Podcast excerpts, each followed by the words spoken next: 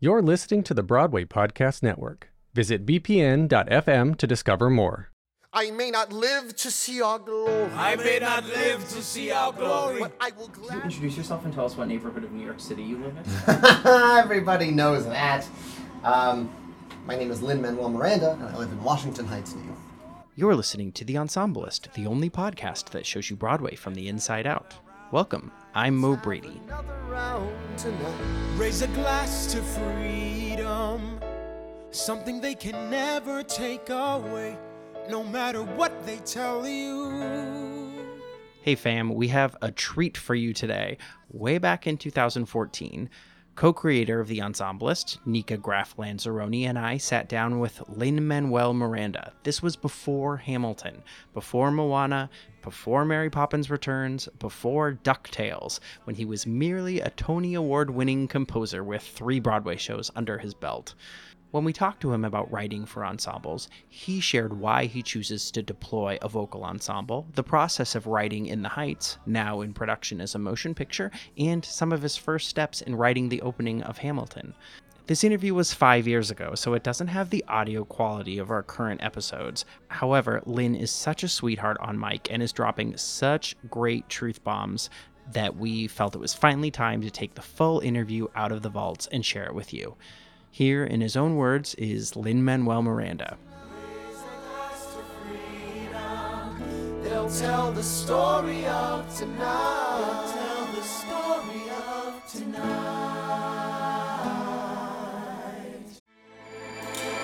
With everything you have on your plate, earning your degree online seems impossible. But at Grand Canyon University, we specialize in helping you fit a master's degree in education into your busy day. Your graduation team, led by your own GCU counselor, provides you with the personal support you need to succeed. Achieve your goals with a plan and team behind you. Find your purpose at Grand Canyon University. Visit gcu.edu. Why do you need an ensemble? You need an ensemble because you're trying to immerse the audience in a world, and the richer the ensemble, the more immersive the world. You want oomph, A chorus is always much more fun than a solo, I think. Yeah. One of the times it's most important to deploy your ensemble, right? Because everything's a tool or a weapon, depending on how you're feeling that day. Sondheim always says the trickiest thing about writing an ensemble number is what is something that everyone in this neighborhood is feeling at the same time. God, that's good. The only thing they sing in unison is God, that's good. Then it's all these other crazy individual lines with it. Quintet, West Side Story, counterlines all smashing together. They're all looking forward to something that night. Anita's looking forward to getting it on with Bernardo because he's horny after he fights, and everyone else is looking forward to the fight. I think of the opening number of Beauty and the Beast. Everyone can agree that Belle's crazy.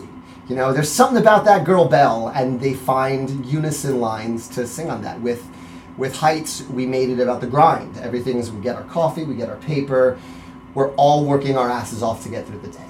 And so you find those communal moments and build the world. When do you pull out that tool? I think of To Life from Fiddler, which starts as a toast, and then everyone's congratulating them on, oh, you got your daughter and you were getting married, fantastic, and then it grows, and then the Cossacks come in, and you're like, oh, shit is about to get real, and then they congratulate them, and it suddenly becomes this cross-cultural celebration that's, insane. I mean, it bumps to this other magnitude. What's great about Fiddler is it used the family moments that we all can celebrate. And that's why that show's universal, even though it's about this tiny town in Russia. Everyone feels like it's about their dad or about their family because the musical numbers are weddings. They're, we're gonna get married. They're, a baby was born. They're sort of the milestone group events in our life, and they build out from there, which is so sort of genius and a key to the appeal of that show. What characteristics do you love in a vocal ensemblist? We love people who sing strong. I have found that your musical director and your choreographer will be the most important voices in an audition room because sometimes it's one for you, one for me. You'll have an amazing dancer who sings strong but not always on key. But I would prefer someone who does not have a Raul Esparza voice who sings on key and sings loud over a dancer who's going to stop singing once they're in the safety of an ensemble. And it's like, okay, no one can hear me singing. I can stop singing now, which happens. And we can catch you because you each have individual mics on. So we can go through a night and be like, that person is not singing that track they're supposed to be singing. You're busted. It rarely comes to that. But, you know, we're looking for people who are not afraid of singing. It seems so impossible in the moment. Tommy always talks about the inherent unfairness of when you go to this open dance call where all of these people have worked their lives off to be the best dancers in the room. And they are. And now we're going to go make them do the thing they're least comfortable. And now we're followed by, here's 16 bars of the thing you worked your ass off to make sound okay. Because you've been working on flipping and defying gravity and doing all these incredible things. And now we're going to make you sing Happy Birthday to You. It can be very tough, and we're aware of how tough that is. And we generally find if it's an amazing dancer and they're going to be invaluable to Andy, they can carry a tune and they're willing to sing loud and sing their part, we're cool. And then there are the people who are those genuine triple threats who can just sort of sing and dance and do everything. But generally, the skill sets are all over the map. You know, there are amazing soloists who, you know, can't sing a lick, and we're like, all right, we'll find a rap lyric for them to say. But they're just, the way they move is like no one else, and you want that on stage. And then there are people who are just incredible singers who are just sort of really great at everything. You know, you're looking for people who can sing the score and do these dances, and sometimes you never have to compromise on either end. We've been lucky to find a lot of people in that camp, and sometimes, you know, it's like, all right, that's okay, I have coverage for those. I have tenor coverage here, so you can have that guy who can't sing a lick and does three flips in the air.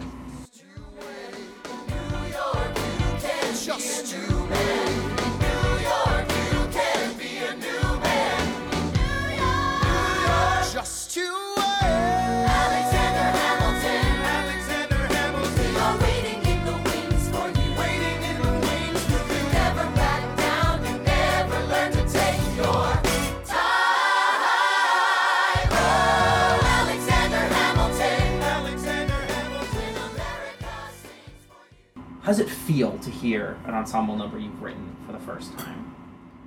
It feels... Well, here's the thing. The one thing you cannot do when you're a composer alone in a room with your keyboard or your guitar or whatever you write on is hear what a company sounds like singing your work. It's actually the most thrilling moment is in the sits probe when all the instruments are playing, all the voices are playing. It's actually the best. I have a moment I'm still trying to work through in Hamilton. I wrote this opening number and left it in a drawer for 6 months before I wrote any more of the show. And it's this line where originally it was Aaron Burr says, "You never learn to take your time." And he holds time in this very R&B-ish way. Time, it's a 4-note time. We put the company on it when we started building the opening number of Hamilton for real. And every time because the show really is so much about time and how much we get done in the time we have, and how much this motherfucker got done in the time he had. Every time the chorus hits time, I burst into tears, and it's a real problem. I'm not bursting into tears describing it to you because I'm on stage and I can't do that. That's a douchey thing to do, burst into tears about your own music while you're on stage. You know, if I were a composer sitting safely in the back, that would be fine. But I can't be like, oh, listen to that chord, while I'm standing there in character. So I don't know what I'm going to do for that moment. I haven't made it through that moment without getting verklempt. And I will have to work through it. That is my challenge till January.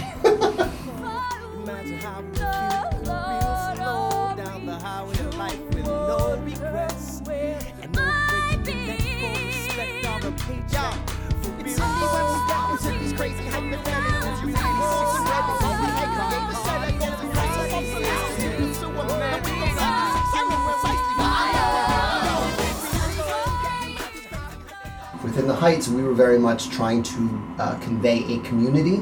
We wanted it to feel like you could follow that person down the block and there's another musical happening with Nina Lafarga and Ricky Tripp as they exit stage right and they do their own thing, and it's a credit to Tommy Kail's direction and Dee Blankenbuehler's choreography that it felt like that. It felt like this community. You know, I was in the show, so the first time I saw the show, I was blown away by all the other plot lines that were happening that were purely visual. You know, with 96,000, it's a tricky. We have these individual lines of, well, with if I had the money, I would do this. If I had the money, I would do this. And then you see it spread and spread and spread, and you can slowly fold in until you don't even realize the entire company is now doing this crazy unison number, because we kind of keep going into these solos, and how much can we continue to build while doing a solo? And that was very much a group. That thing was written by committee. It was, all right, can we get away with this happening? And what can we build here? And all right, so Benny will solo over this while everyone's going, whoa. And like, we sort of, I worked very closely with Andy to find the way to make that build musically and physically at the same time. Logistically, in terms of an audience watching a show, do you plug in an ensemble number because you've done too many solos, or you've done, do you... Oh, that's an interesting question. When to use ensemble numbers and when to solo. I really approach a score like I'm making a mixtape for someone I love, and I want them to know how much I love them. Just like you made a cassette for that girl you liked when you were in 9th or 10th grade. Remember cassettes? They were the best. It's really about shifts in energy and momentum and taking the audience on a ride. I'm trying to think of an example where I realized we needed a major energy shift. I think that the most notable one we had in Heights was Act 2, where, you know, shit got real. A major character passes away, and it just got sad. I mean, there was just really sad, and I didn't want Act 2 to be overwhelmingly sad. And I think 2 days before previews, we were like, we need to hear from the Piragua guy again. That guy's the best, and he's going to pull us out of this sadness we're in. And 2 days before previews, literally on a 10-minute break, we wrote the reprise. And when he comes out and starts singing, like, the audience screams with relief. He says a joke that's not even that funny, but because of what's come before, it's this huge release. So there's lots of, you play with tension and release a lot, and the ensemble can help you do that. You know, if we've spent time with this character for a while, let's go. The ensemble can also be a wash. It can be like, you know, again, watching Sweeney Todd yesterday, the chorus will get us from here to here, and we're there. Mm-hmm. It can be incredibly useful in that way. The question is, what is your favorite ensemble part you've ever written? Ooh. I can tell you the anecdote about the ensemble character that most surprised me, because he just showed up one day and wouldn't leave. I was supposed to be writing the dad's song in the Heights, which is Inutil, which is this very intense song about fathers and sons and relationships and how do we break certain cycles and do better for our kids. It would have required me to be in a very dark place for many days in a row to write that song. And I said, I don't want to write this song today. And then Piragua guy showed up and decided, I want you to write a song for me. Piragua guy had no lines in the show. He wasn't even a thing. He was just a texture. And I wrote his song in about 10 minutes because I didn't want to write Inutil. And he showed up and said, write my song. And he showed up, and I remember emailing it to the creative team being like, this could go anywhere in the show. It can kind of go where we need it to, but I like this guy and I liked what he started saying. Piragua guy is kind of a metaphor for everyone in the show. He's a small business owner, a big business owner. Mr. Softee is honing in on his turf, but he's going to literally keep scraping by because he scrapes ice. Mm-hmm. I'm using literally correctly, kids. He scrapes by. And his little 10-minute tune ended up being the spirit of the show, and then saving us again in Act 2 when we needed him. He said, I'll sing again! And again, I don't mean the actor, I mean literally this character that popped up in our heads unbidden. So I have a soft spot in my heart for Piragua guy because he demanded to be heard. And that's always lovely when characters do that. A lot of time you're like, come on. What do you need to say? You're in this moment. What do you want to say? I'll write it down. I'll write it down and it will sing beautifully. But he was like, hey, I got this song to sing. So that's lovely when ensemble moments like that happen. I want to know about Alabanza. Sure. Yeah, that's interesting you mentioned that. So Alabanza took a lot of tries to get right. the first draft of Alabanza was not a choral number. It was a three-verse Usnavi eulogy. It was not just that first stanza that Usnavi says, but then he kind of narrates her life. I don't remember all the lines, but it was like, Abuela Claudia moved to this city from Cuba in 1943 with the growing Latin community. The land of opportunity wasn't exactly free. She wasn't light enough to pass for white. Another class of life is what she had. It was like this whole thing about like being Latino and segregation. Like it was sort of this whole thing, but I wrote it and was like, we covered this in Paciencia y Fe already. We don't have to hit it twice. What we need to get to is the grief the community feels, and we need to get there as quickly as possible. So instead of Usnavi having the verbiage to narrate this woman's incredible life, he doesn't have the words, and the community takes over when he doesn't, which is more honest to that moment. Really sort of built very beautifully and organically, and I built that with Alex and Bill's full participation. When the Paciencia y Fe shows back up, it's like, and it was really lovely. But so we had that three-verse version of Alabanza, and it didn't feel right, so we chucked it. And then we went to Off-Broadway with a completely different song in that moment called The Day Goes By. And it was a lovely song. In fact, the ensemble performed it for a Gypsy of the Year ceremony. You can find it on YouTube. They performed it as just sort of this group number. But it doesn't sound like In the Heights. It sounded like a really lovely Beatles song about death. So we went and dug up Alabanza, which, again, in the Usnavi eulogy version was just Alabanza, Alabanza, Doña Claudia. It was just that phrase, and then back to a hook, and back to him rapping. And then we just built it, and we just slowly built it. With one word, it does what all of Usnavi's three verses fail to do. And that's, I think, one of the, the trickiest things is knowing when to be like, you know what, we don't need to say all this. We need to find a way to convey it that is musical and does the work emotionally without us connecting the dots for everyone.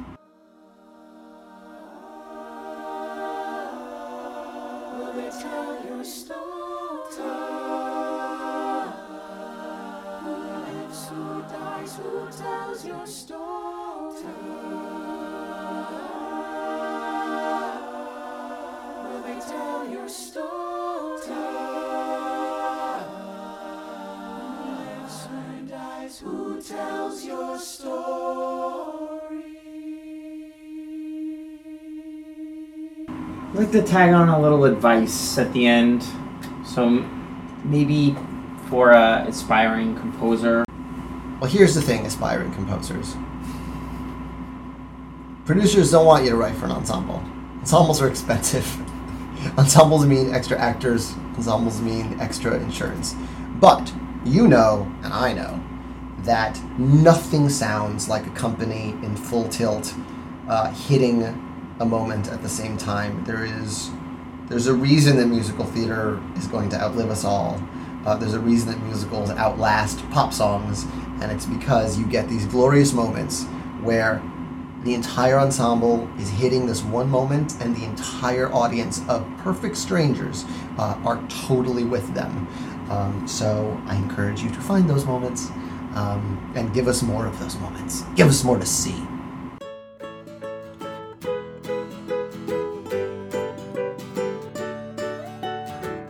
Special thanks to Lin-Manuel Miranda for sharing his stories with us. The Ensemblist was produced today by me, Mo Brady. You can help others find out about The Ensemblist by leaving us a rating and review on Apple Podcasts. You can download episodes wherever you get your podcasts or at theensemblist.com, and follow us on Instagram to see the latest posts from our website where we share the stories of talented artists working in Broadway ensembles. Thanks for listening, guys. Until next time.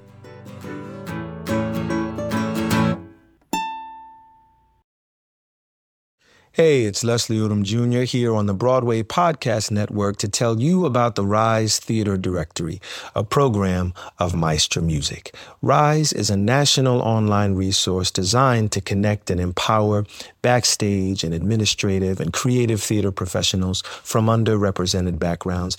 If you work or aspire to work in the theater community, this can help you find your next project. And if you hire theater professionals, search the RISE Theater Directory to find your next team. Create your profile now and get more information by visiting risetheater.org. That's theater with an R-E-R-I-S-E-T-H-E-A-T-R-E.org, because only together we rise.